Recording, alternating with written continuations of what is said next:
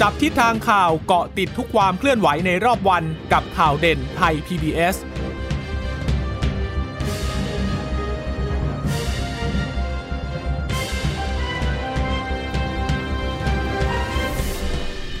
สวัสดีค่ะ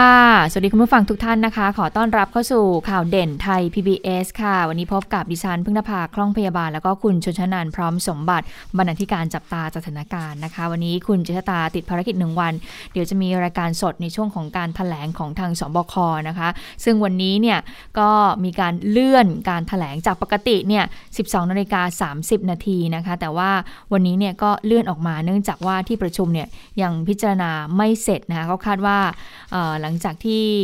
มีการประชุมกันหลายชั่วโมงอย่างนี้เนี่ยก็คงจะเคาะออกมาแล้วค่ะว่ามาตรการที่จะมีการยกระดับเข้มข้น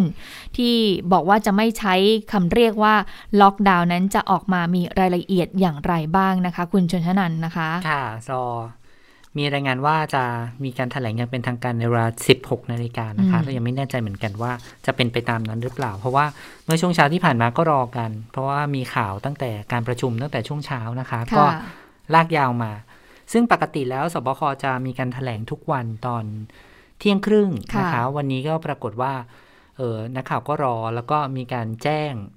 ออกมาบอกว่าการประชุมนี้ยังไม่เสร็จนะคะ แล้วก็เลื่อนการถแถลงออกไป จน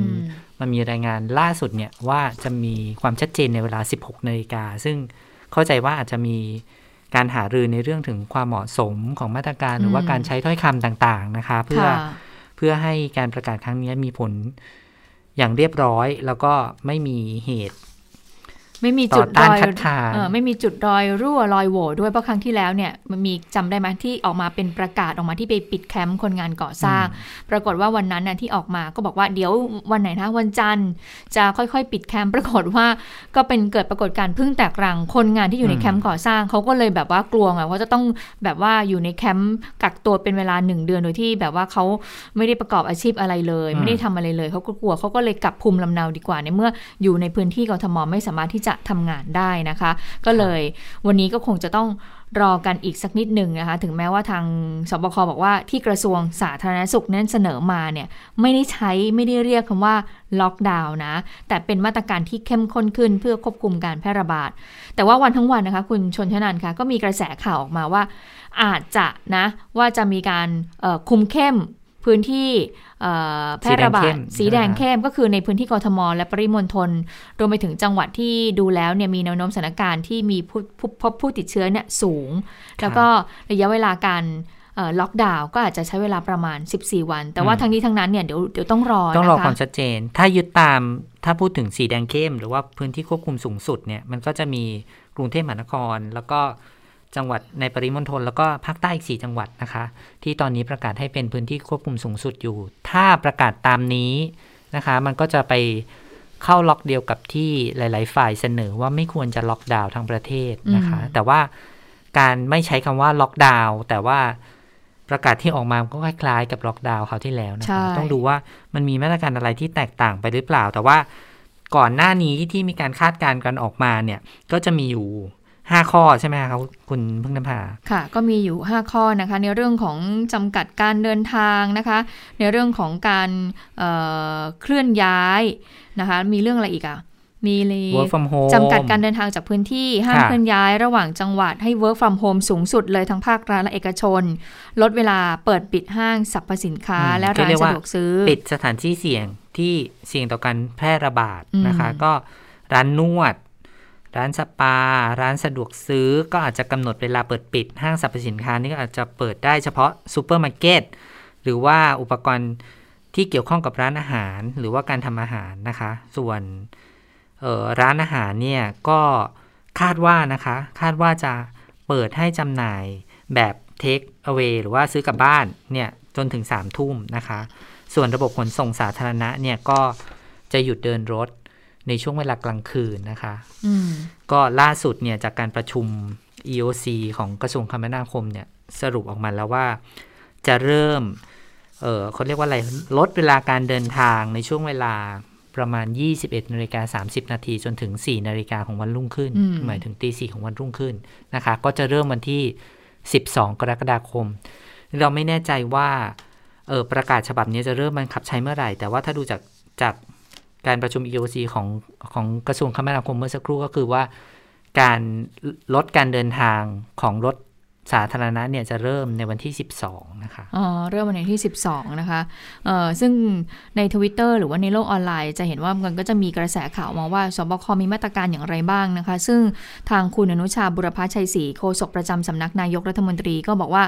ออขอชี้แจงนะ กรณีที่สื่อหลายสำนักเนี่ยไปเสนอข้อมูล ไปในทิศทางที่เดียวกันเนี่ยในเรื่องของการล็อกดาวน์พื้นที่ 6 จังหวัดเสี่ยงสูงนะคะ ก็มี กรุงเทพ นนทบุรี ปทุมธานี สมุทรสาคร นครปฐม และสมุทรปราการเป็นเวลา 14 วันเนี่ยออขอเรียนว่ามันยังไม่ตรงกับข้อเท็จจริงสักเท่าไหร่นักนะคะ ก็เลยบอกว่าอยากจะให้สื่อมวลชน แล้วก็ประชาชนเนี่ยเดี๋ยวรอฟังผลการประชุมของทางของทางสบคเสร็จสิ้นซะก่อนนะคะ เดี๋ยวจะมีการถแถลงอีกทีในช่วงเวลา 14นาฬิกาแต่ว่าคุณชนชยนันคุณ ผู้ฟังคะในระหว่างที่ช่วงที่ในการจับตาสถานการณ์ ปรากฏว่าในระหว่างรอผลการประชุมสบคปรากฏว่าก็บอกว่านายกเนี่ยเป็นประธานในวันนี้ ตอนนี้นายกกักตัวอยู่ใช่ไหมคะ แต่ว่าเป็นประธานในการประชุม ก็เป็นการประชุมแบบ conference นะคะแล้วก็ปรากฏว่านายกก็พูดกับที่ประชุมศบคว่านายกเนี่ย จะไม่รับเงินเดือน 3 เดือน จะเสียสละเงินเดือน 3 เดือนตรงนี้แล้วก็เอาเงินเดือน 3 เดือนตรงนี้ของตัวเองนะคะ ไปช่วยเหลืออประชาชนผู้ที่ได้รับผลกระทบจากโควิด -19 ด้วยนะคะคะซึ่งถ้าไปดูเงินเดือนของนายกรัฐมนตรีเนี่ยมีทั้งเงินเดือน อัตราเงินเดือนแล้วก็มีเงินประจำตำแหน่ง รวมๆแล้วนะคะ ก็จะได้ประมาณ 1 2 5 5 5 9 0 ซึ่งถ้านายกเนี่ย สละ 3 เดือนก็คือไม่รับ 3 เดือน ก็ก็เกือบ 4 0 0แสนบาทเหมือนกันนะคะ กับการที่นำเงินไปช่วยตรงส่วนนี้นะคะ ค่ะ ทีนี้ก็นอกจากนายกรัฐมนตรีก็มีคุณวราวุฒิศิลปะอาชานะคะ รัฐมนตรีว่าการกระทรวงทรัพยากรธรรมชาติและสิ่งแวดล้อมก็เป็นอีกหนึ่งในรัฐมนตรีที่เปิดเผยว่า พร้อมจะสนับสนุนแนวคิดของพลเอกประยุทธ์นะคะ แล้วก็มีนายจุติจุติไกรเลิกนะคะ รัฐมนตรีว่าการกระทรวงพัฒนาสังคมและความมั่นคงของมนุษย์ ที่โพสต์ Facebook หลังจากที่มีความชัดเจนจากนายกรัฐมนตรีแล้ว ก็บอกว่าขอขานรับแนวคิดของนายกรัฐมนตรี โดยจะขอนำเงินที่ตัวเองบริจาคเนี่ยสเดือนนี้ไปทำอาหารกล่องให้กับกลุ่มเปราะบาง แล้วก็กลุ่มที่ต้องกักตัวโควิดโดยเร็วที่สุด แล้วก็ยังมีคุณชัยวุฒิธนาคมานุสรนะคะ รัฐมนตรีว่าการกระทรวงดิจิทัล เพื่อเศรษฐกิจและสังคม ส่วนโอ้ยังมีอีกหลายท่านนะคะที่มีหลายท่านเดี๋ยวดิฉันอย่างคุณวราวุฒิที่คุณชวนท่านนั้นบอกไปเขาบอกว่าเห็นด้วยกับแนวคิดแล้วเขาจะสละเงินเดือนไหมด้วยด้วยอ๋อด้วยใช่ไหมค่ะเห็นด้วยแล้วก็จะจะปฏิบัติตามแนวทางเดียวกับนายกรัฐมนตรีนะคะ แล้วก็มีรัฐมนตรีอีกหลายท่านเลยที่เห็นไปในทิศทางเดียวกันทั้งเอ่อ รองนายกรัฐมนตรีนะคะพลเอกประวิตยวงสุวรรณด้วยเหรอ อืมคุณศักดิ์สยามชิดชอบ รัฐมนตรีคมนาคมนะคะ คุณตรีนุชเทียนทองรัฐมนตรีศึกษานะคะ แล้วก็เรียกได้ว่าเกือบรัฐมนตรีเกือบทั้งคณะแหละ ก็จะสละก็เชื่อว่าอันนี้จะเป็นประโยชน์อยู่บ้างนะคะ แล้วสสล่ะคะอ่าสสฟังคุณศิระนะ คุณศิระบอกว่า สสกทมพักพักพลังประชารัฐในฐานะพักพลังประชารัฐเนี่ยก็พูดบอกว่าระบุถึงกรณีที่มีการเรียกร้องให้สสสละเงินเดือน ผู้ช่วยเหลือประชาชนก็บอกว่าตัวเองอยากทำนะ แต่ว่าติดอยู่ที่ระเบียบของกกตแล้วก็ระเบียบของปปชที่ห้ามให้สสบริจาคเงินเกิน 3,000 บาท ก็เลยอยากจะเรียกร้องให้แก้ระเบียบดังกล่าว แล้วก็ยกเว้นระเบียบในช่วงของสถานการณ์ฉุกเฉินแม่แม่มันติดข้อระเบียบตรงนี้เนาะตอนนี้ก็บอกว่าเนี่ยเขากำลังฝึกปรึกษาทีมกฎหมายอยู่ว่าจะตั้งเป็นกองทุนของสสได้ไหมแล้วก็ให้ร่วมบริจาคแล้วก็ทำเป็นกองทุนไป อันนี้ก็ต้องดูว่าแนวทางจะเป็นยังไง ดูตัวเลขคร่าวๆกันนะคะ นายกรัฐมนตรีเนี่ยมีอัตราเงินเดือนรวมประมาณรวมเงินประจำตำแหน่งแล้วประมาณ อย่างที่คุณพึ่งพาบอก1 2 5 5 9 0 บาท รองนายกรัฐมนตรีเนี่ยรวมแล้วประมาณ 1 1 9 9 2 0 นะคะ รัฐมนตรีว่าการรัฐมนตรีประจำสำนักเนี่ยเดือนละ 1 1 5 7 4 0 บาท รัฐมนตรีช่วยว่าการกระทรวงรวมถึงรวมแล้วเดือนรับประมาณ 1 1 3 5 6 0 บาทนะคะ ส่วนสส เงินประจำตำแหน่งรวมกับเงินเพิ่มเติมอื่น ๆ เป็นเดือนละ 1 2 5 5 9 0 เท่านายกเลยนะคะ เออ เท่านายกเลยเนาะ ใช่ แล้วก็สวเนี่ยเดือนละ 1 1 9 9 2 0 บาท เท่ารองนายกนะคะ รองนายกรัฐมนตรีและรัฐมนตรีนอกจากนายกรัฐมนตรีแล้วก็รัฐมนตรีก่อนหน้านี้นะคะคะถ้าจะจำกันได้ก็คือมีผู้ว่าราชการจังหวัดปทุมธานีก็คือคุณชัยวัฒน์ชื่นโกสุมเนี่ยก็ออกมา พูดก่อนเลยแล้วก็ประกาศจะนำเงิน 3 เดือนนี้ไปช่วยพี่น้องประชาชนในจังหวัดปทุมธานีที่ได้รับผลกระทบ ดิฉันได้ฟังสัมภาษณ์ของผู้ว่าผู้ว่าบอกว่าตอนที่ผู้ว่าทำงานใหม่ๆอะผู้ว่าทำงานร่วมกับนายอำเภออำเภอหนึ่งดิฉันจำไม่ได้นะคะ ว่าจังหวัดอะไรนายอำเภอถามท่านผู้ว่า ตอนนั้นยังยังไม่ได้เป็นผู้ว่านะคะ ก็ถามว่ารู้ไหมว่าเงินเดือนอะได้มาจากไหนผู้ว่าก็บอกอ๋อเงินเดือนก็ได้มาจากราชการ แล้วราชการเอาเงินเดือนมาจากไหน เอาเงินเดือนมาจากภาษีของพี่น้องประชาชนแล้วทำไมเราถึงจะเอาเงินเนี้ยคืนพี่น้องประชาชนไม่ได้นะคะก็เลยท่านผู้ว่าก็เลยคิดว่า อันเนี้ยอาจจะช่วยได้ส่วนหนึ่งผู้ว่าออกตัวเลยว่าเงินเดือนผู้ว่าเนี่ยไม่ได้เยอะแยะหรอก แต่ว่าก็อยากจะช่วยเท่าที่ช่วยได้นะคะ เงินเดือนผู้ว่านี่สูงสุดอยู่ที่ประมาณ 76,800 บาทนะคะ ไม่รวมราชการเงินเดือนน้อยนะไม่รวมเงินประจำตำแหน่งแล้วก็ค่าตอบแทนรายเดือน แต่ว่าถ้าใครจำได้เนี่ยท่านผู้ว่าราชการจังหวัด คนนี้เนี่ยก่อนหน้านี้เคยเป็นผู้ว่าราชการจังหวัดเลย แล้วก็เคยเอาเงินส่วนตัวของตัวเองเนี่ย ไปไถ่ถอนเครื่องมือเกษตรที่ไปจำนำไว้ที่โรงจำนำอะ่ะมาคืนให้กับเกษตรกรเพื่อให้เขามีเงินทำมาหากินในช่วงโควิด ตั้งแต่ตั้งแต่โควิดรอบแรกนะคะ ก็ทำมาอย่างต่อเนื่อง แล้วก็ถ้าใครได้เห็นภาพเนี่ยเออท่านผู้ว่า คนนี้ท่านเป็นคนสมถะนะคะ แล้วก็ชอบขี่จักรยานดิฉันได้คือเคยเห็นโอกาสได้ได้ได้ดูข่าวท่านอะ ท่านขี่จักรยานไปบังเอิญว่าไปเจอคนประสบอุบัติเหตุลงไปช่วยอีกอยู่ข้างถนนเป็นรถผลไม้รถผลไม้ เป็นรถกระบะค่ะรถคว่ำแล้วก็ปรากฏว่าผู้ว่าเนี่ย ลงไปช่วย แต่ตอนแรกเนี่ยไม่มีใครทราบว่าท่านเป็นผู้ว่านะคะ ท่านก็ประสานเจ้าหน้าที่อะไรให้ ปรากฏพอเจ้าหน้าที่มาถึงเนี่ยโอ้ก็มาสวัสดีว่าอ๋อท่านผู้ว่ามาช่วยเองเลยเหรอครับนู่นนี่ คนที่ประสบเหตุก็เพิ่งรู้ว่าอ๋อนี่ผู้ว่าราชการจังหวัดเพราะว่าท่านไม่ได้ออกตัวท่านเป็นผู้ว่า แต่ว่าท่านช่วยเรื่องการดำเนินการ แล้วก็ลงไปช่วยเหลือผู้บาดเจ็บด้วยตัวเองด้วยนะคะ ก็เรียกได้ว่าเป็นผู้ว่าที่เป็นที่รู้จัก ในฐานะที่เป็นคนที่ทำงานอย่างขยันขันแข็งก็ให้กำลังใจทุก ๆ ท่านด้วยค่ะ ค่ะก็น่าชื่นชมนะคะสำหรับข้าราชการที่ทำความดีนะคะ ทีนี้เรามาอัปเดตตัวเลขผู้ติดเชื้อกันหน่อยอคุณผู้ฟังก็คงจะได้รับทราบกันไปแล้ว เพราะว่าทางสบคก็มีรายงานกันตั้งแต่ช่วงเช้าแล้วนะคะ ก็ตื่นมาวันนี้ตัวเลขตกใจมากเลยนะคะ ตอนแรกบอกว่าคาดการณ์กันว่าเดี๋ยวสัปดาห์หน้าเนี่ยเดี๋ยวได้เห็นแต่ระดับที่หลักหมื่น แต่ปรากฏว่าวันนี้ยังไม่ไปไหนเลยปรากฏว่าก็ใกล้ใกล้แตะหลักหมื่นแล้วนะคะวันนี้เนี่ยก็ติดเชื้อไป9,000 กว่าคน ตัวเลขที่ชัดๆ เนี่ยเอ่อ9,000 เท่าไหร่นะคุณชนเช่นั้นคะ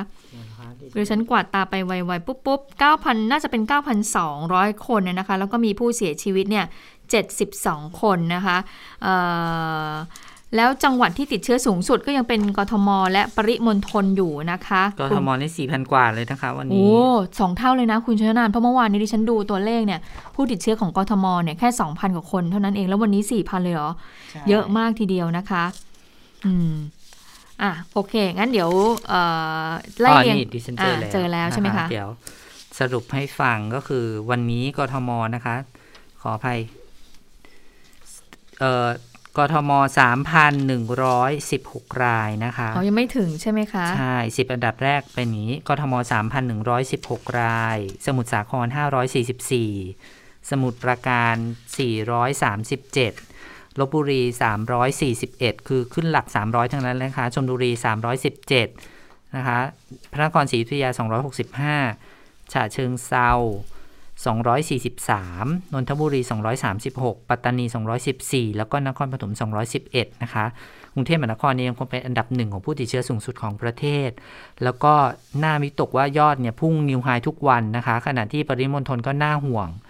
ต่างจังหวัดเนี่ยเพิ่มต่อเนื่องเหมือนกันจับตาที่สมุทรสาครลบบุรีอยุธยานะคะ ยอดพุ่งสูงอย่างน่ากลัวเหมือนกันนะคะสำหรับพื้นที่ควบคุมสูงสุดสีแดงเข้มจากเดิม 4 จังหวัดเนี่ยตอนนี้เป็น 10 จังหวัดแล้วก็คือกรุงเทพมหานครนนทบุรีปทุมธานี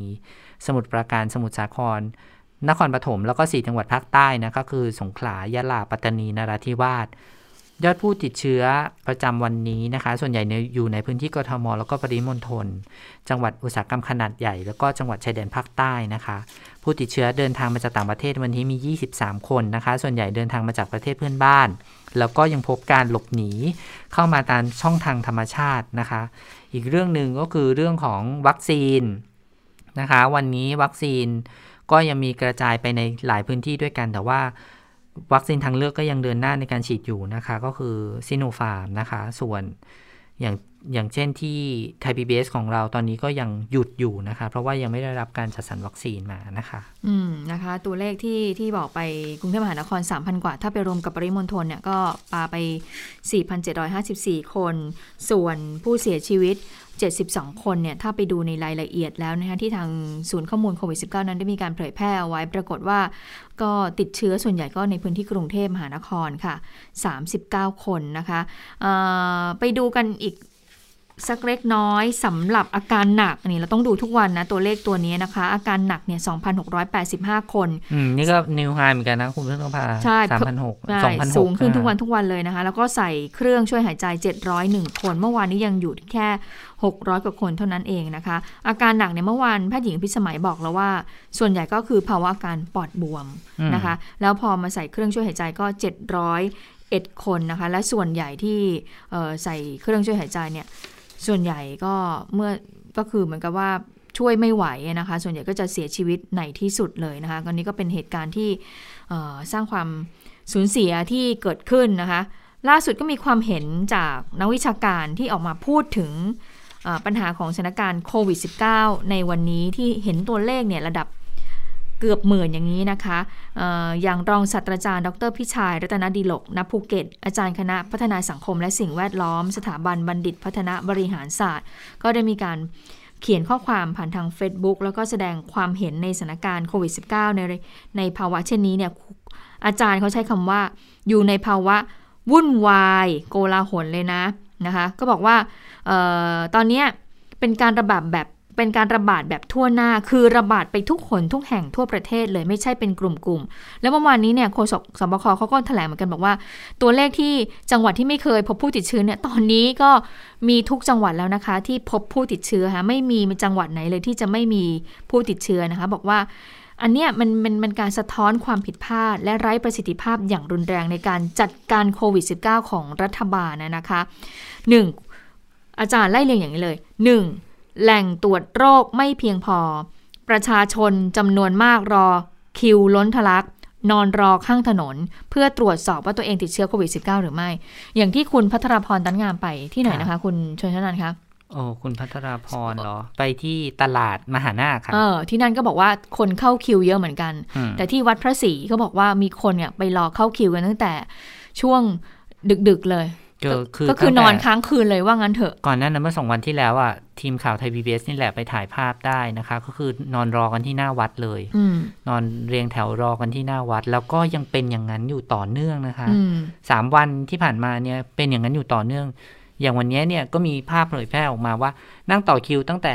ตั้งแต่เออหน้าวัดเนี่ยขึ้นจะพานลอยเลยค่ะ คุณเพิ่งพารอกันจนถึงเช้าพอเจ็ดโมงเช้าปุ๊บเริ่มแจกบัตรคิวตั้งแต่หกโมงเนี่ย เจ็ดโมงเช้าคิวเต็มหมดแล้ว คือประมาณพอเปิดปุ๊บเนี่ยเต็มเลย ใช่ คือแค่แค่แค่แค่แจกบัตรคิวก่อนนะคะ เพราะว่าจะรอจะฉีดจริงๆเนี่ยก็ช่วงเวลาประมาณ9นาฬิกาเป็นต้นไปนะคะ แล้วบัตรคิวของวัดพระศรีรู้สึกจะมีแค่ 900 คิวเท่านั้นนะที่ฉันเข้าไปอ่านในเพจเพจหนึ่งเขาก็เล่าให้ฟังบอกว่ามีแม่บ้านคนหนึ่งเขาบอกว่าเขาตกงานมา 6 เดือนแล้วเขาก็มารอเข้าคิวตั้งแต่เมื่อคืนที่ผ่านมาแล้วบอกว่า ต้องตรวจให้ได้ทำไมถึงต้องตรวจให้ได้คะเขาบอกว่าเขาจะรอเอาผลตรวจเนี่ยไปยืนยันกับนายจ้างค่ะ เพื่อที่จะนำไปใช้สมัครงาน เพราะว่านายจ้างอะไม่รับเขา เพราะหากไม่มีผลตรวจออกมาว่าเขาอะไม่ติดเชื้อ เออ แล้วก็บอกว่าที่ต้องทำอย่างเนี้ยเพราะว่าตกงานมา 6 เดือนแล้วค่ะ จากผลกระทบโควิด -19 นี่แหละ แล้วเมื่อหางานได้ใหม่แล้วเนี่ยก็เลยต้องเอาผลตรวจไปยืนยันถามว่า ตอนนี้เนี่ยก็พยายามที่จะหาสถานที่ที่จะมีการตรวจหาเชื้อโควิด -19 ก็บอกว่าถึงแม้มีเงินก็ไปตรวจไม่ได้ ก็เลยต้องมานั่งนอนรออย่างนี้ละค่ะ เพื่อที่จะเอาผลตรวจเนี่ยไปยืนยันกับทางนายจ้างว่าตัวเองเนี่ยไม่ได้ติดเชื้อนะ ส่วนบางกลุ่มบางครอบครัวเนี่ยเขาก็มากันเป็นครอบครัวเลยเขาบอกว่าที่บ้านเนี่ยอยู่กันอย่างแออัดมาก ๆ เลย เพราะฉะนั้นเนี่ยก็เลยแบบไม่มั่นใจ แล้วยิ่งอยู่ใกล้กับผู้สูงอายุด้วยก็เลยบอกว่าต้องมาตรวจบางคนก็เลยขนมาทั้งครอบครัว แล้วก็เอาผ้าห่มอะไรเนี่ยมานอนรออย่างที่เราเห็นกันในโซเชียลมีเดียที่มีการเผยแพร่กันนะคะ ค่ะ อย่างวันนี้ที่เราเห็นภาพที่มหานาคตลาดมหานาคเนี่ยเป็นอีกจุดหนึ่งที่มีการสั่งปิดตลาดด้วยนะคะ วันที่ 12ถึง14 เนื่องจากว่าพบมียอดผู้ติดเชื้อเนี่ยประมาณเกินร้อยคนแล้วค่ะ แต่ว่าทีเนี้ยการปิดตลาดก็ต้องให้ช่วงเวลา ในการที่พ่อค้าแม่ค้าจะเตรียมตัวสำหรับการระบายของที่ตัวเองสั่งสั่งซื้อมาขายเนี่ยให้หมดก่อนนะคะ เพราะว่ามันเป็นของสดซึ่งถ้าทิ้งไว้เนี่ยมันก็จะเน่าเสียใช่ไหมคะ เพราะฉะนั้นก็ให้เวลาตั้งแต่วันนี้เนี่ยไปจนถึงวันที่ 12 หลังจากนั้นจะปิดตลาดเพื่อทำความสะอาด แต่ว่าในจุดใกล้เคียงกันเนี่ยก็มีการตั้งจุดตรวจเชิงรุกขึ้นมา ก็รับตรวจประมาณ 500 คนนะคะ แต่ว่าปรากฏว่าพอ ประชาชนรู้ว่าจุดนี้เนี่ยจะเป็นจุดที่รับตรวจเนี่ยก็มีคนมารอตั้งแต่เมื่อคืนนี้ ทีนี้ปัญหามันเกิดขึ้นก็ตรงที่ไม่มีเจ้าหน้าที่เนี่ยไปจัดแถว ให้ประชาชนได้ได้ได้เข้าแถวรอนะคะ ปรากฏว่ามันก็เลยมีการตั้งแถวซ้อนแถวขึ้นมาคนที่ตั้งแถวอยู่ตอนแรกเนี่ยอยู่ฝั่งหนึ่งแล้วก็มีคนไปตั้งแถวซ้อนแถวขึ้นมาอีกฝั่งหนึ่งก็เหมือนหัวแถวเนี่ยมันมีหลายแถวมากๆพอเจ้าหน้าที่มาเริ่มแจกบัตรคิวเนี่ยปรากฏว่าไปแจกบัตรคิวให้กับ กลุ่มที่มาต่อคิวทีหลังค่ะ ทีนี้มันก็เลยมีการโวยวายกันเกิดขึ้น ทีนี้พอมีการตะโกนนะคะคุณพึ่งนภาการตะโกนเนี่ยมีการใช้เสียงมากเนี่ยมันหมายถึงการแพร่กระจายของเชื้อเนี่ยเกิดขึ้นได้เร็วกว่าปกติละอองฝอยละอองฝอยมันถ้าตะโกนดังมากมันก็จะมีละอองฝอยออกไปมาก โอกาสในการแพร่เชื้อมันก็มากขึ้นนะคะ ก็ น่าเป็นห่วงทีเดียวในจุดนี้เหมือนกัน แล้วก็ 500 คนปรากฏว่าคนที่รอหลายคนที่ไม่ได้บัตรคิวก็ต้องผิดหวังกลับไปนะคะ จุดนี้เนี่ยเป็นอีกหนึ่งจุดที่มีการที่มีการเปิดให้ตรวจคัดกรองกทมเนี่ยเปิดหลายจุดเหมือนกัน แต่ว่าบางแห่งเนี่ยมันได้จำนวนไม่เท่ากันนะคะ บางที่ 500 บ้าง 900 บ้างอย่างเช่นที่ทูปาเตมีอยู่ในส่วนของ นนทบุรีนะ เอ้ย ขออภัยค่ะ ปทุมธานีนะคะ อันนั้นได้ 1,000 คน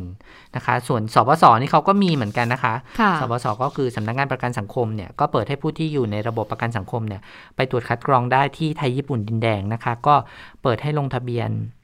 วันพรุ่งนี้ 10 กรกฎาคมนะคะ โฆษกสำนักงานประกันสังคม คุณนันทชัยปัญญาสุรริศก็เปิดเผยว่าสถานการณ์โควิด -19 มีการระบาดระลอกใหม่มาจำนวนมากนะคะ ก็ เลยมีการเปิดศูนย์นี้ขึ้นมาเพื่อให้การตรวจคัดกรองเนี่ยเป็นไปได้สะดวกราบรื่นมากขึ้นนะคะ ก็เปิดให้ประชาชนที่มาใช้บริการ สามารถมาคัดกรองได้ที่อาคารกีฬาเวทหนึ่งศูนย์เยาวชนกรุงเทพมหานคร หรือว่าที่เรารู้จักกันในนามของไทยญี่ปุ่นดินแดงนี่แหละ ตั้งแต่วันที่ 12 กรกฎาคมนะคะ สามารถลงทะเบียนได้ตั้งแต่วันพรุ่งนี้ เป็นต้นไปผ่านทางเเว็บไซต์ของกระทรวงนะคะ เว็บไซต์ของสำนักงานประกันสังคมนะคะ sso.icntracking.com นะคะ ก็หลังจากตรวจแล้วทางโรงพยาบาลก็จะแจ้งผลการตรวจ ผ่าน 3 ช่องทางก็คือ QR code แล้วก็ SMS แล้วก็ทางโทรศัพท์นะคะ แต่ในกรณีที่ผู้ประกันตนยังไม่ได้รับผลการตรวจคัดกรอง ก็อาจจะเนื่องมาจากการกรอกหมายเลขโทรศัพท์ไม่ถูกต้อง ก็ให้สอบถามไปที่เบอร์ 1506กด6นะคะ แล้วก็กรณีที่พบเชื้อแล้ว มีอาการก็จะถูกส่งตัวเข้ารับการรักษาที่โรงพยาบาลในเครือข่ายของประกันสังคม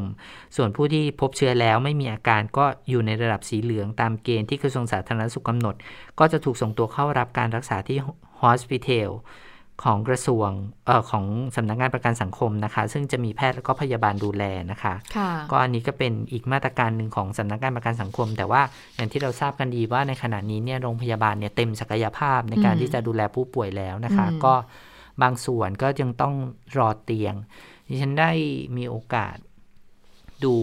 อาสาสมัครจากหลายกลุ่มนะคะทั้งจากเพจข่าวที่เขาดำเนินการกันอีจันนะคะ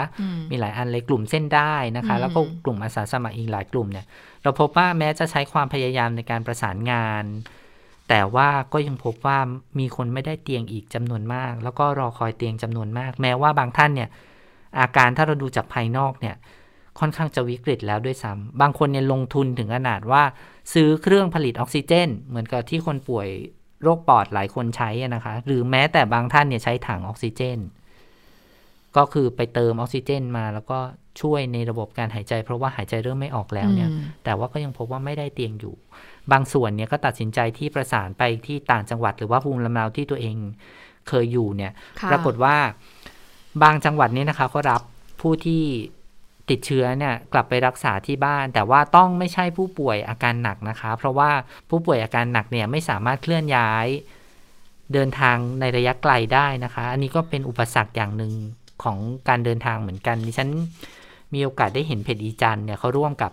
สถานีโทรทัศน์ช่องหนึ่งนะคะ ก็เขาจัดรถในการเดินทางส่งผู้ป่วยกลุ่มนี้กลับไปรักษาที่บ้านโดยจะต้อง ไปที่บ้านเกิดคือภูมิลำเนาต่างจังหวัดใช่ไหมจะต้องประสานงานผ่านสาธารณสุขจังหวัดไปก่อนว่าถ้าปลายทางเนี่ยรับแล้วเรียบร้อยเขาก็จะเอานำส่งนะคะเมื่อเมื่อแต่ว่าทีนี้มันมีปัญหาอย่างนี้คุณพึ่งนภารถเนี่ยจะต้องไม่แวะที่ไหนเลยนะ ไม่เข้าห้องน้ำไม่ใด ๆ ทั้งสิ้น ถ้าเดินทางไกลเนี่ยเขาใช้วิธีการแบบไหนรู้ไหมคะ ให้ใส่แพมเพิร์สอะให้ใส่ผ้าอ้อมสำเร็จรูปอะคือเจ้าหน้าที่ด้วยใช่ไหม คือเจ้าหน้าที่เนี่ย ก็ต้องใส่ด้วยไหม ไม่รถอะเขากั้นนะคุณพึ่งนภารถเขากั้นเขากั้นการกั้นอากาศระหว่างกันเลย ระหว่างตอนหน้ากับตอนหลังของรถอะ อ๋อ คือใช้ระเออแยกกันเลยใช่ใช้ระบบระบายอากาศ เออ แยกกันเลย ก็คือเขาไปทำรถมาสำหรับการนี้โดยเฉพาะการเคลื่อนย้ายผู้ป่วยโควิดโดยเฉพาะ เพราะฉะนั้นเจ้าหน้าที่เข้าห้องน้ำได้แต่เจ้าหน้าที่ก็ต้องใส่ PPE นะคะ ก็คงเป็นเรื่องยากลำบากเหมือนกันแหละ อ๋อ ก็คือให้ผู้ป่วยเนี่ยใส่แพมเพิร์เลยเพื่อที่ว่าผู้ป่วยเนี่ยก็เดินทางไกลไม่ต้องไปแวะที่ไหนเลย ก็ก็จัดการไปในตัวเลย ก็คือไม่ให้ไม่มีการแวะเข้าห้องน้ำอย่างมีเคสหนึ่งอะเดินทางจากกรุงเทพไปนครพนมอะคุณพึ่งนภาก็หลายชั่วโมงอยู่นะ ก็คือแหนต้องอั้นเลยอะ ต้องก็คือเข้าห้องน้ำไม่ได้เลย จนกว่าจะถึงปลายทางก็เป็นเรื่องที่ยากลำบากเหมือนกันลำบากจริงๆนะคะอ่าอันนั้นที่คุณชนันเล่าเนี่ยก็เป็นหนึ่งในปัญหาที่อาจารย์พิชัยเนี่ยได้พูดถึงเอาไว้ก็คือแหล่งรักษาพยาบาลไม่พอ ซึ่งตอนนี้เนี่ยมันไม่ใช่แค่เฉพาะในพื้นที่กรุงเทพแล้วเพราะหลังจากที่มีแคมป์ขนคนงานเนี่ยได้ทยอยเดินทางกลับภูมิลำเนาไป ปรากฏว่าก็ กลับไปก็ต้องไปตรวจหาเชื้อแล้วก็พบว่าส่วนใหญ่ก็ติดเชื้อ มันก็เลยเริ่มทำให้มีการแพร่กระจายในในต่างจังหวัดมากขึ้น โรงพยาบาลต่างๆเนี่ยก็เริ่มเตียงไม่พอแล้ว อย่างเชียงใหม่ตอนแรกเขาปิดโรงพยาบาลสนามไปแล้วนะ ล่าสุดก็ต้องกลับมาเปิดอีกนะคะ ในเรื่องของแหล่งรักษาพยาบาลเนี่ยนะคะ ทีนี้ก็มีอีกนะบอกว่าเเรื่องของวัคซีน อาจารย์พิชัยก็บอกว่าวัคซีนนี่ก็สำคัญมากเลยนะเเพราะว่าบางตัวเนี่ยที่เราใช้อยู่เนี่ยมีประสิทธิภาพไม่เพียงพอในการหยุดยั้งการแพร่เชื้อได้ ดังนั้นแม้ว่าจะฉีด 2 เข็มแล้วก็ตามก็ยังมีคนติดเชื้อจำนวนมาก ดังนั้นวัคซีนเนี้ยไร้สมรรถะไร้สมรรถนะในการหยุดยั้งการระบาดของโรคดังนั้นรัฐบาลแล้วเนี่ยก็ แต่ว่ารัฐบาลก็ยังคงยืนยันจะใช้ต่อไป ก็เลยอยากจะให้รัฐบาลเนี่ยหา วัคซีนที่มีประสิทธิภาพในการป้องกันมาใช้ให้กับประชาชนจะดีกว่าไหมอันนี้ก็เป็นสิ่งที่อาจารย์พิชัยนั้นได้มีการให้เราเห็นภาพกันนะคะ ก็เชื่อว่าตอนนี้ก็เป็นสิ่งที่หลาย ๆ คนเห็นแล้วแหละแล้วก็เริ่มรู้สึกไม่สบายใจกับสถานการณ์ภาวะในตอนนี้ไม่ว่าจะเป็นการหาสถานที่ตรวจคัดกรองที่ไม่ได้ จะไปโรงพยาบาลก็ไม่ได้นะคะ หาเตียงก็ไม่พออุปกรณ์ทางการแพทย์ก็ไม่พอนะคะ วัคซีนอยากจะฉีดก็ไม่ได้ฉีด เพราะว่ามีการทยอยเข้ามา ดูแล้วมันอึมครึมไปหมดเลยนะคะ คุณชนชนันมันเป็นสิ่งที่ที่ประชาชนต้องยอมรับว่าสถานการณ์ขนาดนี้เนี่ยมันวิกฤตแล้วก็น่าเป็นห่วงนะคะสำหรับการที่ต้องเผชิญ โรคระบาดในขณะนี้แล้วก็เครื่องไม้เครื่องมือมันไม่ค่อยจะมีความพร้อมเท่าไหร่นะคะ แต่ว่าไม่ใช่ว่าทุกฝ่ายไม่พยายามนะคะ อย่างเช่น กระทรวงสาธารณสุขเองออกทม หรือแม้แต่รัฐบาลเนี่ยก็มีความพยายามอย่างมากในการที่จะขยายเตียงเพื่อรองรับผู้ป่วย แต่ว่าอย่างที่เราทราบกันดีว่าการขยายเตียง ขยายศักยภาพของอุปกรณ์ต่างๆเนี่ยมันอาจจะสามารถทำได้นะคะ แต่ว่าการขยาย บุคลากรทางการแพทย์เพื่อเข้าไปดูแลในส่วนที่ขยายเพิ่มเติมออกมาเนี่ยมันทำไม่ได้แล้วนะคะ เพราะว่ามันเต็มศักยภาพ แต่ว่า ความพยายามอย่างยิ่งที่เรากำลังดำเนินการอยู่ก็คืออย่างเช่นโรงพยาบาลบุษราคำที่แผงเมืองทองธานีเนี่ยที่บอกว่าตอนแรกจะหมดสิงหานี้ใช่ไหมคะ ปรากฏว่าก็ต่อไปได้อีกหนึ่งเดือนนะคะ ถึงสิ้นเดือนตุลาคม ก็ทำให้ตอนนี้เรามีเตียงรองรับผู้ป่วยที่มีอาการสีเหลืองในพื้นที่กทมแล้วก็ปริมณฑลเนี่ยรวมถึงผู้ป่วยในจังหวัดใกล้เคียงได้อีกประมาณ 4,000 เตียงนะคะ ก็มีบุคลากรทางการแพทย์จากจังหวัดต่างๆเนี่ยหมุนเวียนกันเข้ามาดูแลประชาชนนะคะ แล้วก็ กรมควบคุมโรคกรมการแพทย์เนี่ยก็ประสานเครือข่ายกู้ชีพกู้ภัย จัดทีมปฏิบัติการเชิงรุกเข้าไปดูแลผู้ติดเชื้อที่กำลังรอการติดเชื้ออยู่ เออเออขออภัยค่ะกำลังรอเตียงอยู่ที่บ้านนะคะ นอกจากนี้ก็มีการกระทรวงสาธารณสุขเนี่ยก็ร่วมกับกระทรวง กระทรวงคมนาคมนะคะ ตั้งโรงพยาบาลสนามที่ท่าอากาศยานสุวรรณภูมิก็อันนี้คาดว่าจะเริ่มในเดือนสิงหาคม เริ่มให้บริการได้เดือนสิงหาคมก็จะมีประมาณ 5,000 เตียงนะคะ ในระยะแรกก็พื้นที่เนี่ยเอื้ออำนวยเพราะว่าเป็นพื้นที่ขนาดใหญ่อยู่ชั้น 2 นะคะ เป็นสถานที่ทำการทำเป็นสถานที่ทำการของแพทย์แล้วก็พยาบาล ชั้น 3 ชั้น 4 ก็เป็นส่วนสำหรับคนไข้กลุ่มสีเขียวสีเหลืองนะคะ ก็ชั้น1เนี่ยทำสำหรับคนไข้หนักค่ะ พื้นที่คือเรียกว่าเป็น ICU สนามเลยด้วยนะคะ ก็พื้นที่ตรงนี้ถ้าหากว่าเรียบร้อยเนี่ยก็คงจะได้ช่วยช่วยผู้ป่วยได้อีกประมาณนึงนะคะ แล้วก็อีกที่หนึ่งก็คือกรุงเทพมหานคร แล้วก็โรงพยาบาลธนบุรีเนี่ยขยายห้อง ICU ที่โรงพยาบาลสนามราชพิพัฒน์นะคะ ที่ทวีวัฒนา ก็รองรับผู้ป่วยระดับอาการสีแดงได้อีกประมาณ 40 เตียงนะคะ แล้วก็จะทยอยเปิดรับผู้ป่วยเข้ารับการรักษาตั้งแต่วันพรุ่งนี้เป็นต้นไปค่ะ ส่วนที่สมุทรปราการก็เตรียมเปิดโรงพยาบาลสนามที่คลังสินค้า W HA Mega Logistics Center นะคะ เป็นพื้นที่ของเอกชน มีเตียงรองรับผู้ป่วยประมาณ 1,200 เตียงสำหรับทั้งคนไทยแล้วก็แรงงานต่างด้าวไร้สิทธิ์นะคะ ที่กรุงเทพมหานครก็ยังจัดตั้งศูนย์พักคอยเพื่อส่งต่อไปโรงพยาบาลหรือว่า Community Isolation ในพื้นที่ 6 กลุ่มเขตนะคะ ก็ตั้งเป้าหมาย ไว้ 20 แห่งเพื่อรองรับผู้ติดเชื้อประมาณ 3,000 คนนะคะ ก็ตอนนี้เปิดไปแล้ว 2 แห่งก็คือที่วัดสะพานเขตคลองเตย แล้วก็ศูนย์สร้างสุขทุกวัยบางแคนะคะ เริ่มเปิดเพิ่มอีก 1 แห่งในวันนี้นะคะ ก็คือที่ปากท่อเขตสวนหลวงนะคะ ก็จะมีทีมแพทย์จากโรงพยาบาลสิรินทรเป็นผู้บริหารจัดการผู้ป่วยนะคะ ก็สามารถรองรับผู้ป่วยได้สูงสุด 170 เตียงนะคะ ช่วยเหลือทยอยเปิดให้เร็วที่สุด มีการตั้งคำถามคุณเมืองนภาบอกว่าเนี่ยเราบอกรายงานทุกวันเลยที่นั่นก็มีเตียงที่นี่ก็มีเตียงทำไมถึงยังเข้าระบบการรักษาไม่ได้ทำไมยังมีคนรอจนเสียชีวิต ย้อนกลับไปค่ะ ต้องไปดูตัวเลขผู้ติดเชื้อเลยที่เข้ามาฟีดเข้ามาเยอะมากจำนวนเตียงมันก็เลยไม่เพียงพอ แล้วก็การเข้าระบบต้องเรียนว่าอย่างนี้ค่ะ คุณเพิ่งพามันมีคอขวดอยู่ ก็คือว่าคนที่จะเข้าสู่ระบบการรักษาได้เนี่ย ต้องมีผลตรวจที่ยืนยันแล้วว่าติดเชื้อจริงโดย วิธี RT-PCR ก็คือการสวอปนั่นแหละสวอปเท่านั้นนะคะ การแยงจมูกนี่แหละ แต่ว่าบางท่านเนี่ยเขาไปตรวจแบบอื่นมาแอนติเจนเออ ไปตรวจแบบอื่นตรวจด้วยเลือดตรวจด้วยอะไรมา ปรากฏว่า หรือแม้แต่บางท่านเนี่ยไปไปตรวจกับเอกเอ่อกับแลบเอกชนเนี่ย แล้วก็ไม่ได้มีเออใบรับรองยืนยันการติดเชื้อเนี่ยนะคะ มันไม่มี QR code คือเขาใช้ QR code คุณพึ่งนภาอย่างเช่นเอ่อที่ศูนย์ตรวจเชิงรุกต่างๆ เนี่ย พอเขาส่ง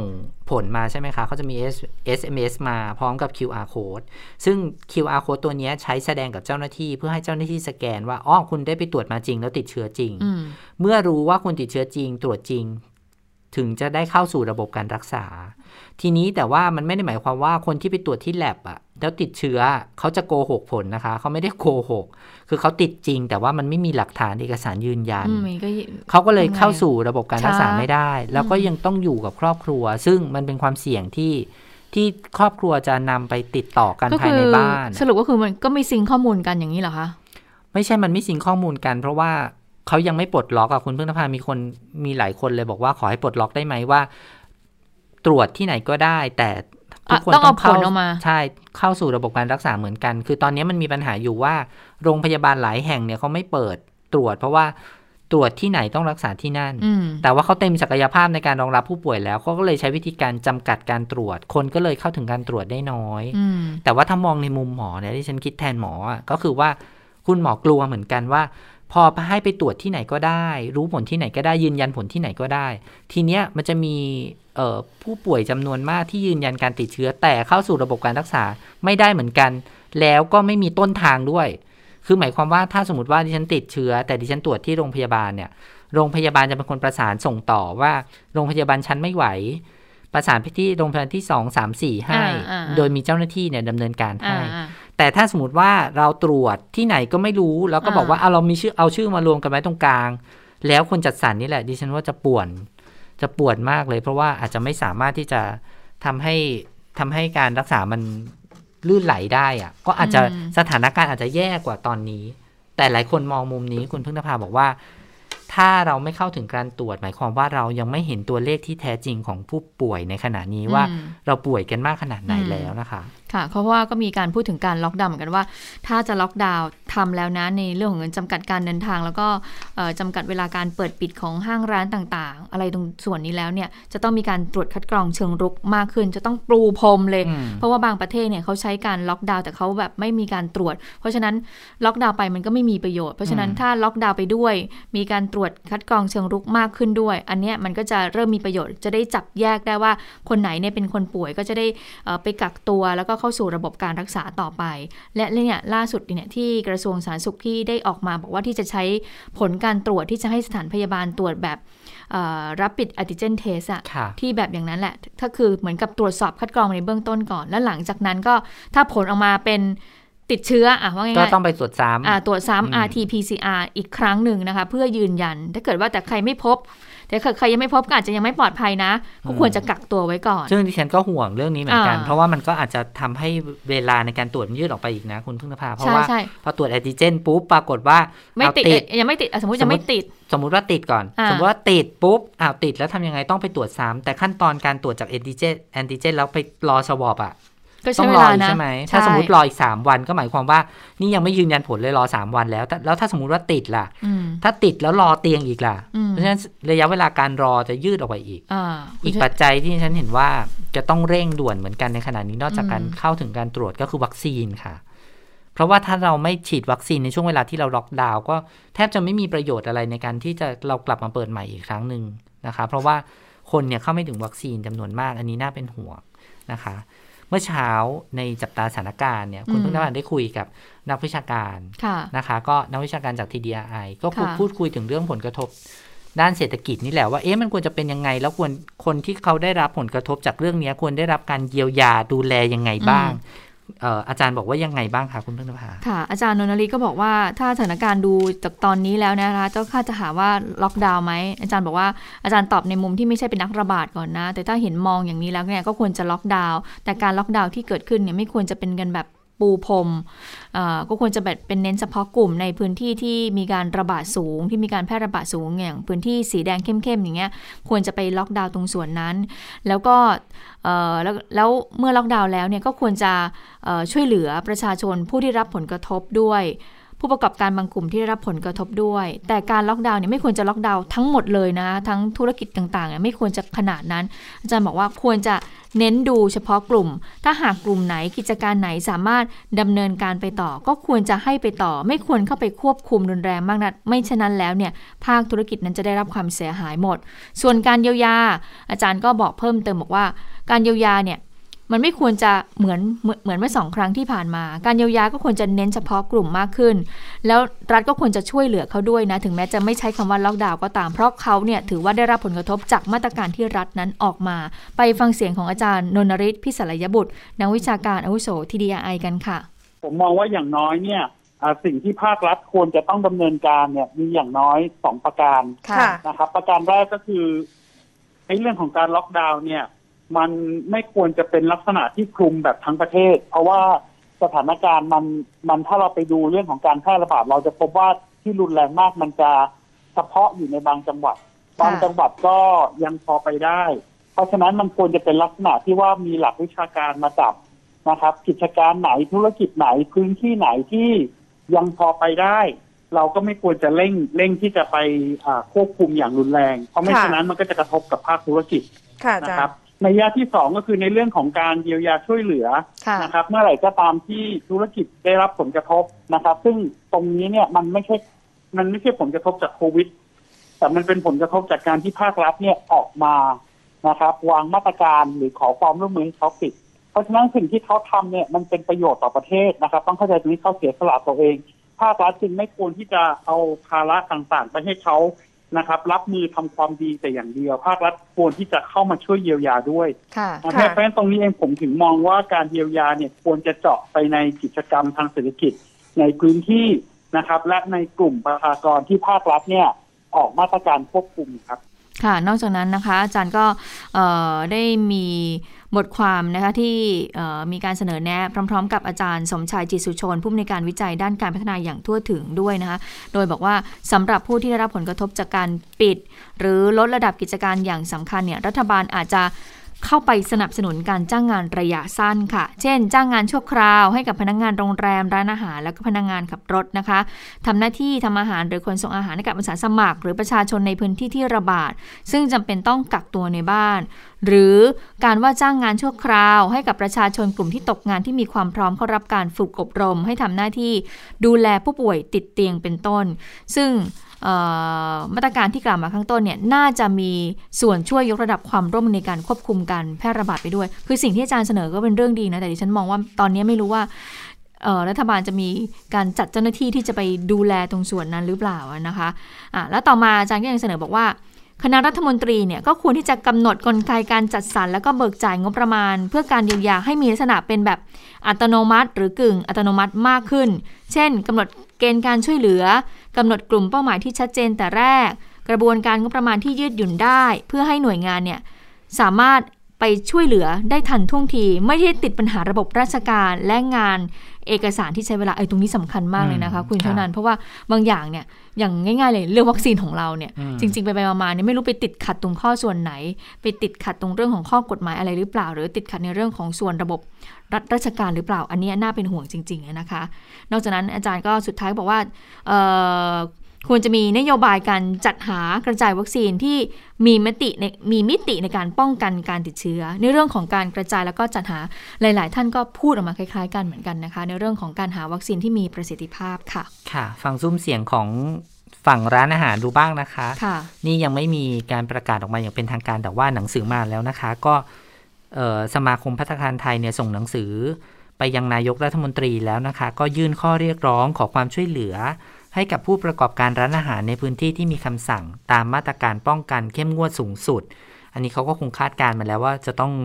จะต้องถูกบังคับใช้อะไรบ้างนะคะ ก็เลยบอกว่า พร้อมให้ความร่วมมือนะคะ จะทำตามมาตรการที่รัฐกำหนดด้วยดีมาตลอด แต่ก็ปฏิเสธไม่ได้เลยว่ามาตรการที่ออกมาล่าสุดนี้ เป็นการซ้ำเติมวิกฤตด้านเศรษฐกิจแก่ผู้ประกอบการพัตคารและร้านอาหารมากยิ่งขึ้น จากที่เรากำลังสาหัสหนัก แล้วก็มีกิจการต้องปิดตัวไปแล้วจำนวนมาก แล้วก็กำลังทยอยปิดกิจการตามมาอีกมาก ครั้งนี้ก็ไม่ได้รับการช่วยเหลือแบบเฉพาะเจาะจงมายังภาคธุรกิจ พัตคารแล้วก็ร้านอาหารนะคะ ก็เลยยื่นข้อเรียกร้องดังต่อไปนี้ค่ะ ข้อแรกนะคะ ขอให้ช่วยเยียวยา ต้นทุนแก่ผู้ประกอบการ ได้แก่การออกมาตรการลดค่าเช่า ทั้งในร้าน ทั้งร้านในห้างแล้วก็นอกห้างนะคะ ลดค่าไฟฟ้า ค่าน้ำค่าไฟเป็นเวลา 60 วันนะคะ ชดเชยรายได้ให้กับผู้ประกอบการ โดยประเมินจากฐานการชำระภาษีประจำเดือน เป็นเวลา 30 วัน ออกมาตรการควบคุมค่า GP ของแพลตฟอร์ม food delivery ให้อยู่ไม่เกิน 15%เป็นเวลา 30 วันนะคะ คือปกติเนี่ยเออ GP ของfood delivery หลายแห่งเนี่ยสามสิบเปอร์เซ็นต์นะคะบางเจ้า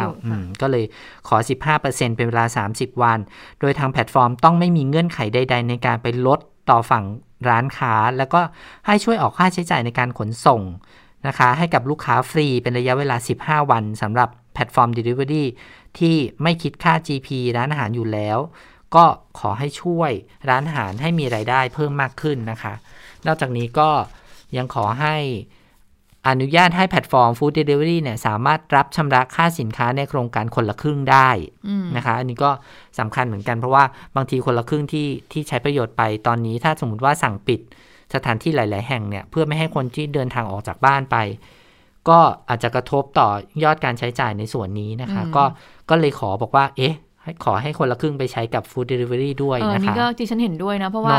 เพราะว่าสมมติว่าเราอยู่บ้านใช่ไหมเราถูกกักตัวเนี่ย เราก็ต้องสั่งอาหารเดลิเวอรี่มาใช่ไหมแต่ถ้าเราสามารถที่จะเอาเอาโครงการคนละครึ่ง แล้วเราก็มาใช้ตรงส่วนนี้ได้นี่ก็จะช่วยเหลือ ไม่ยากนะ เพราะว่าการสแกน QR code อะมันก็สแกนแบบส่ง QR code ให้กันได้นะคะ จัดงบประมาณในการซื้อข้าวกล่องจากร้านอาหาร เพื่อนำไปแจกจ่ายตามแคมป์คนงานแล้วก็ชุมชนต่างๆที่ต้องการความช่วยเหลือด้านอาหาร เพื่อเป็นการสร้างกระแสเงินสดต่อลมหายใจให้ร้านอาหารนะคะ ข้อ 6 ขอให้ขยายระยะเวลาชดเชยค่าแรง 50%แล้วก็เยียวยาค่าแรง 2,000 บาท และ 3,000 บาทออกไปอีก 60 วันนะคะ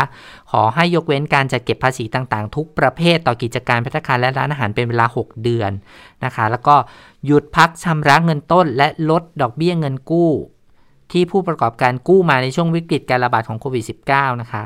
ขอให้ปล่อยสินเชื่อเงื่อนไขพิเศษ ให้กิจการพัฒนาและร้านอาหารโดยเฉพาะ เนื่องจากมาตรการการเงินที่มีผู้ประกอบการพัฒนาและร้านอาหารเข้าไม่ถึงสินเชื่อนะคะ ได้รับการปฏิเสธจากธนาคารต่างๆ ธนาคารเนี่ยมีเกณฑ์ มีคุณสมบัติ การกู้เงินที่สูงเข้าถึงยากนะคะ ก็มีข้อจำกัดในการเข้าถึงสินเชื่อ นะคะ แล้วก็ข้อสุดท้ายก็คือ ขอให้ตั้งคณะกรรมการที่รวมทุกฝ่ายที่เกี่ยวข้อง อย่างเช่น กระทรวงการคลังกระทรวงพาณิชย์ กระทรวงแรงงาน หน่วยงานอื่น ๆ สมาคมศูนย์การค้า สมาคมพัตคารแล้วก็เครือข่ายของผู้ประกอบการร้านอาหารเนี่ยร่วมกันเสนอแนวทางแก้ไข เพื่อให้เป็นทางออกมาตรการช่วยเหลือตามมาด้วยนะคะ ข้อเสนอนี้ก็มุ่งหวังที่จะให้เกิดการช่วยเหลือกิจการพัตคารแล้วก็ร้านอาหารอย่างเป็นระบบ แล้วก็ทันต่อหลายกิจการที่อาจจะต้องปิดตัวลงไปหลังจาก ที่เกิดผลกระทบด้านเศรษฐกิจเหล่านี้นะคะ ก็หากเป็นเช่นนั้นรัฐบาลก็อาจจะตั้งใช้งบประมาณในจำนวนมหาศาลในการฟื้นฟูในภายหลังค่ะ อันนี้ก็ลงนามโดยนายกสมาคมพัฒการไทยนะคะ คุณธนิวันกุลมงคลค่ะคราวนี้คุณธนิวันใช่ไหมคุณธนิวันใช่ไหมเขาก็เลยต้องรีบออกเป็นแถลงการอย่างนี้เลยเพราะว่าครั้งที่แล้วเขาบอกว่าอยู่ดีๆเนี่ยเขาก็ได้รับผลกระทบจากการที่ปิดร้านอาหารนะคะทำให้แบบไม่รู้เนื้อรู้ตัวเลย ทั้งๆที่ร้านอาหารหลายร้านเนี่ยเขาก็สั่งวัตถุดิบอะไรต่างๆเนี่ยมาไว้ก่อนล่วงหน้าแล้ว แล้วมาเจอคำสั่งอีกนะคะ ก็เลยทำให้คราวนี้บอกว่าอะยอมล็อกดาวน์นะ แต่ว่าต้องมีเวลาให้เตรียมตัวบ้างนะคะเดี๋ยวรอฟัง 16 นาฬิกา เดี๋ยวทางสปคจะแถลง แต่ว่าช่วงนี้ไปติดตามสถานการณ์ในต่างประเทศกับคุณสวรักษ์ก่อน สวัสดีค่ะคุณสวรักษ์ค่ะ สวัสดีค่ะ คุณผู้ฟัง สวัสดีทั้งสองท่านนะคะะแน่นอนหลักๆ ยังเป็นเรื่องของโควิด -19 แต่ว่าก่อนอื่นไปดูข่าวด่วนเข้ามานะคะ เป็นข่าวเหตุเพลิงไหม้โรงงานในบังกลาเทศ ในรายงานข่าวณเวลานี้นะคะ ระบุว่าเป็นโรงงานที่ชื่อว่า h a s e m Food and Beverage นะคะก็คือผลิตอาหารและเครื่องดื่ม แต่ไม่ได้บอกว่าอาหารเนี่ยเป็นอาหารอะไรประเภทไหนเออนะคะก็ล่าสุดนะคะถือว่าเป็นโศกนาฏกรรมอีกครั้งหนึ่งค่ะ เพราะว่ารายงานณเวลานี้ผู้เสียชีวิตจากเหตุเพลิงไหม้ 52 คน เป็นอย่างน้อยนะคะ เพราะว่า เจ้าหน้าที่เนี่ยยังไม่สามารถเข้าไปในโรงงานได้ คือตอนนี้คุมเพลิงได้ยังคะยังดับเพลิงไม่ได้ยังเข้าไปข้างในไม่ได้โอ้แล้วเสียชีวิตทั้ง 52 คน 52 คนนี่คือถูกพบนะแล้วก็ไม่รู้ว่าพอเคลียร์อาคารได้เรียบร้อยแล้ว แล้ว พอเจ้าหน้าที่เข้าไปแล้วเนี่ยจะพบอีกกี่ศพค่ะนะคะ ในขณะที่มีผู้บาดเจ็บประมาณ 30 คนนะคะ แล้วก็ในรายงานข่าวนะคะบอกว่ามีคนงานจำนวนไม่น้อยเลยหลายสิบคน ตัดสินใจกระโดดลงมาจากตัวอาคารด้านบนนะ่ะ เออก็ก็มีอ่าใช่ก็มีทั้งบาดเจ็บแล้วก็มีทั้งเสียชีวิตนะคะ อาคารหลังนี้สูงหกชั้นอืมก็ต้องติดตามกันเดี๋ยวคงจะได้เห็นภาพข่าวกันนะคะผู้เสียชีวิตเยอะมากทีเดียว นี่ดิฉันก็หวั่นๆนะตัวเลขผู้เสียชีวิตอาจจะถึงร้อยเพราะว่าในบังกลาเทศแถบๆเนี้ยแถบเอเชียใต้อะจะมีปัญหาเรื่องของมาตรฐานความปลอดภัยตามโรงงานต่างๆ ที่มีครั้งหนึ่งไฟไหม้โรงงานผลิตเสื้อผ้าโอ้โหอันนั้นก็น่าน่า น่าเศร้ามากอาจจะไม่มีอุปกรณ์ดับเพลิงแล้วประตูทางออกเขาล็อกไว้ไง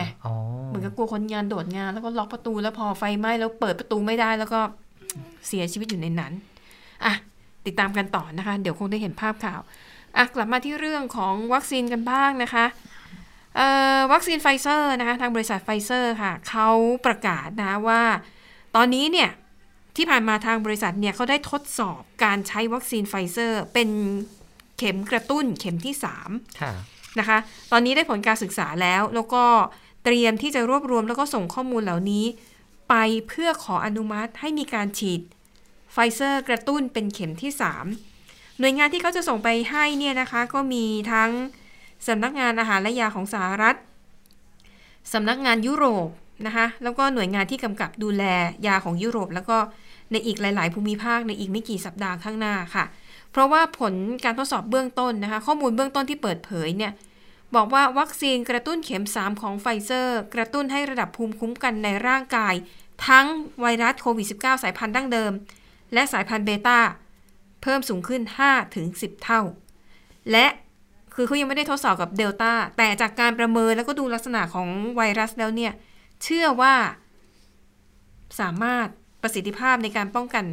เชื้อสายพันธุ์เดลต้าเนี่ยน่าจะเพิ่มขึ้นในระดับที่ใกล้เคียงกันด้วย ไม่เพียงเท่านั้นนะคะไฟเซอร์กำลังพัฒนาวัคซีนขึ้นมาอีกชุดอีกตัวหนึ่งตัวใหม่ เอาไว้รับมือกับเดลต้าโดยเฉพาะ คือเขาบอกว่ามีการเขาจะมีการแก้ไขสูตรในวัคซีนแต่เล็กน้อย แล้วเขาบอกว่าใช้เวลาไม่นานกำลังจะทำเสร็จแล้ว และคาดว่าเดือนสิงหาคมนี้จะมีการทดสอบทางคลินิกนะคะ ก็สอดคล้องกับข้อมูลหลาย ๆ อย่างที่เปิดเผยมาก่อนหน้านี้ อย่างที่อิสราเอลเนี่ยที่เปิดเผยผลการทดสอบวัคซีนไฟเซอร์ แล้วก็พบว่าฉีดวัคซีนไฟเซอร์ไปแล้วสองเข็ม ก็ยังติดเชื้ออยู่เชื้อเดลต้าใช่ไหมผ่านไปหกเดือนระดับภูมิคุ้มกันในร่างกายมันลดลง อันนี้ก็เป็นความจริงที่ต้องยอมรับกันว่าถ้าต้องกระตุ้นเข็มที่สามก็ต้องทำเพราะไวรัสก็เปลี่ยนแปลงตลอดเวลานี่ถ้าเราพูดว่าเป็นวัคซีน gen สองได้ไหมอะ เพราะว่ามันมีการปรับสูตรด้วยเนาะไอ ตัวปรับสูตรนั้นยังไม่ได้ทดสอบอแต่ไอตัวที่จะขอฉีดเป็นเข็มสามเนี่ยก็คือเป็นสูตรเดิมนี่เมื่อวานก็มีการคุยกันในห้องประชุมข่าวเหมือนกันนะคะ เรื่องของการปรับสูตรของไฟเซอร์ ปรากฏว่าเออวัคซีนที่เราตกลงซื้อไปเนี่ยมันเป็น gen หนึ่งใช่ไหมสูตรเก่าใช่ไหมเออถ้าสมมติว่าเขาเกิดในระหว่างเนี้ยก่อนจะส่งให้เราอะเขาเกิดพัฒนาทดลองอะไรเรียบร้อยแล้วเจนใหม่เออพอถึงเวลาเขาส่งให้เราเนี่ยเขาจะส่งสูตรเก่าสูตรใหม่ดิฉันว่าน่าจะสูตรใหม่ก็ได้นะ เพราะว่าเวลาผลิตวัคซีนเขาไม่ได้ ผลิตที่เป็นสต็อกเยอะแยะได้มากมายอะไรเงี้ยเขาไม่ได้สต็อกไว้นาน เพราะฉะนั้นเขาก็ผลิตแล้วก็ส่งผลิตแล้วก็ส่งเลย ใช่ การผลิตมันก็มีจำนวนจำกัดไม่ต้องถ้างั้นไม่ต้องน่าห่วงเนาะแต่มีการตั้งข้อสังเกตว่าเอ๊ะเขาจะให้เราแบบไหนวะน่าจะเจรจากันได้อยู่นะนะคะ ส่วนที่ญี่ปุ่นไกลเข้ามาแล้วนะคะ การแข่งขันกีฬาโอลิมปิก ก็จะมีเเรียกว่าอะไรนะคำข้อกำหนดที่เกี่ยวข้องกับกติกาการแข่งขันการเข้าชมออกมาใหม่เรื่อย ๆ นะคะ และล่าสุดค่ะ นายกรัฐมนตรีของญี่ปุ่นนะคะ ก็ถแถลงประกาศสถานการณ์ฉุกเฉิน ควบคุมการระบาดครั้งใหม่ ทีนี้ประเด็นก็คือว่า คณะผู้จัดงานเนี่ยค่ะเขาก็มีการหารือกันแล้วสรุป การแข่งขันโอลิมปิกปีนี้ ที่สนามแข่งขันอยู่ในกรุงโตเกียว ไม่ให้คนมีคนดูอยู่ในสนาม ดังนั้นนี่จะถือเป็นครั้งแรกนะคะ ที่แข่งโอลิมปิกแล้วจะไม่มีเสียงเฮของคนดู เงาสุดๆเลยเนาะไม่รู้จะเป็นยังไงไม่รู้ว่าจะทำอย่างนี้ได้ไหมอะเหมือนที่ช่วงแรกๆที่มีการที่มีการแข่งฟุตบอลในต่างประเทศอะแล้วก็เอาจอไปตั้งไว้อะแล้วก็ให้คนเฮจากจอเป็นบรรยากาศแบบนั้นอะแต่ไม่รู้ว่าจะทำได้เปล่าเพราะว่าหูการแข่งขันกีฬาแบบไม่มีผู้ชมนี่มันดิฉันว่าทรมานจิตใจพอสมควรนะค่ะ หรือมองในแง่ดีนะนักกีฬาอาจจะมีสมาธิถูกต้องไม่ต้องฉันว่านะตอนแข่งกันมันต้องมีเสียงเชียร์เพื่อเราอารมณ์กันแบบอุ้ยมาแล้วเนี่ยประเทศนี้เชียร์กันอะไรอย่างเงี้ยเนาะกดดันไงบางทีแต้มสูสีแมตช์พอยต์อะไรอย่างเงี้ยแล้วก็มีเสียงเฮแต่มีเทนนิสเนาะเทนนิสที่เราสังเกตว่าตอนเสิร์ฟอะเขาจะไม่เขาจะเงียบหมดเลยเนาะต้องคนดูต้องรู้มารยาทในการชมให้เขามีสมาธิในการตีเนาะ แต่ว่าสำหรับกีฬาบางชนิดที่สนามแข่งอยู่ นอกกรุงโตเกียวนะคะ อย่างเช่น กีฬาโต้คลื่น ฟุตบอลบางสนาม กีฬาเบสบอลแล้วก็มาราธอนเนี่ยในในในต่างจังหวัดเนี่ยนะคะ ขึ้นอยู่กับผู้ว่าราชการจังหวัดก็เป็นผู้ตัดสินใจเองว่าจะอนุญาตให้มีคนเข้าชมไหม อย่างพิธีแข่งโต้คลื่นอย่างเงี้ย คือก็แข่งกันอยู่ในทะเลไง คนดูก็อยู่ริมสนาม อันนี้อาจจะมันก็อยู่ห่างกันได้ น่าจะพอจัดการอะไรได้นะคะ ดังนั้นค่ะ นี่ถือเป็นครั้งแรกที่มีการแข่งขันโอลิมปิก แล้วไม่มีคนดูในสนามเลยนะคะอะก็ก็ยังดีดีกว่ายกเลิกนะคะ อย่างน้อยก็อะให้มีการแข่งขันนั้นเกิดขึ้น แต่บรรดาธุรกิจต่างๆ ในกรุงโตเกียวเนี่ยคงจะไม่ได้รับอนนิสงส์ใดๆอะนะ เพราะหนึ่งพอเจอสถานการณ์ฉุกเฉินเข้าไปเนี่ย เท่ากับว่าบาร์ร้านอาหารห้ามขายเครื่องดื่มแอลกอฮอล์ ต้องปิดให้บริการตั้งแต่สองทุ่ม งานกิจกรรมต่างๆ อีเวนต์ต่างๆ คอนเสิร์ตการประชุมจัดได้แต่ต้องเลิกตอนสามทุ่ม และผู้เข้าร่วมงานต่างๆ ต้องไม่เกิน 5,000 คนหรือ 50%ของความจุของสถานที่นั้นๆนะคะ ก็จะอาจเป็นโอลิมปิกที่เงียบเหงาที่สุดครั้งหนึ่งแต่ถ้าไม่จัดก็คือเลื่อนมาหลายเลื่อนแล้วนะคะ ก็คราวนี้ก็คือตัดสินใจว่าจะจัดแต่ก็จัดแบบเงาๆหน่อย ปิดท้ายนะคะ เหตุรอบสังหารประธานาธิบดีของเฮติล่าสุดค่ะสหรัฐอเมริกาบอกว่าจะให้ความช่วยเหลือในการสอบสวนคดีนี้อย่างเต็มที่ เพราะมีกระแสข่าวว่าหนึ่งในผู้ต้องสงสัยที่ถูกจับกลุ่มเป็นคนสัญชาติอเมริกัน แต่ทีนี้เขาก็ไม่ได้ระบุว่า คนนั้นเนี่ยเป็นคนเชื้อสายเฮติ แล้วไม่ได้สัญชาติอเมริกัน หรือเป็นลูกครึ่งหรือเป็นอะไรเนี่ยคือในรายละเอียดเนี่ยไม่ได้บอกนะคะอะนี่ก็เป็นความคืบหน้าจากต่างแดนค่ะ ค่ะ หมดเวลาของข่าวเด่นไทย PBS แล้วนะคะ เดี๋ยวติดตามกันต่อในทางช่องไทย PBS หมายเลข 3 นะคะ ที่สบคจะแถลง ซึ่งคุณเจษตาเดี๋ยวจัดรายการสดอยู่ตรงนั้นนะคะ วันนี้เรา 3 คนลาไปก่อน สวัสดีค่ะ สวัสดีค่ะ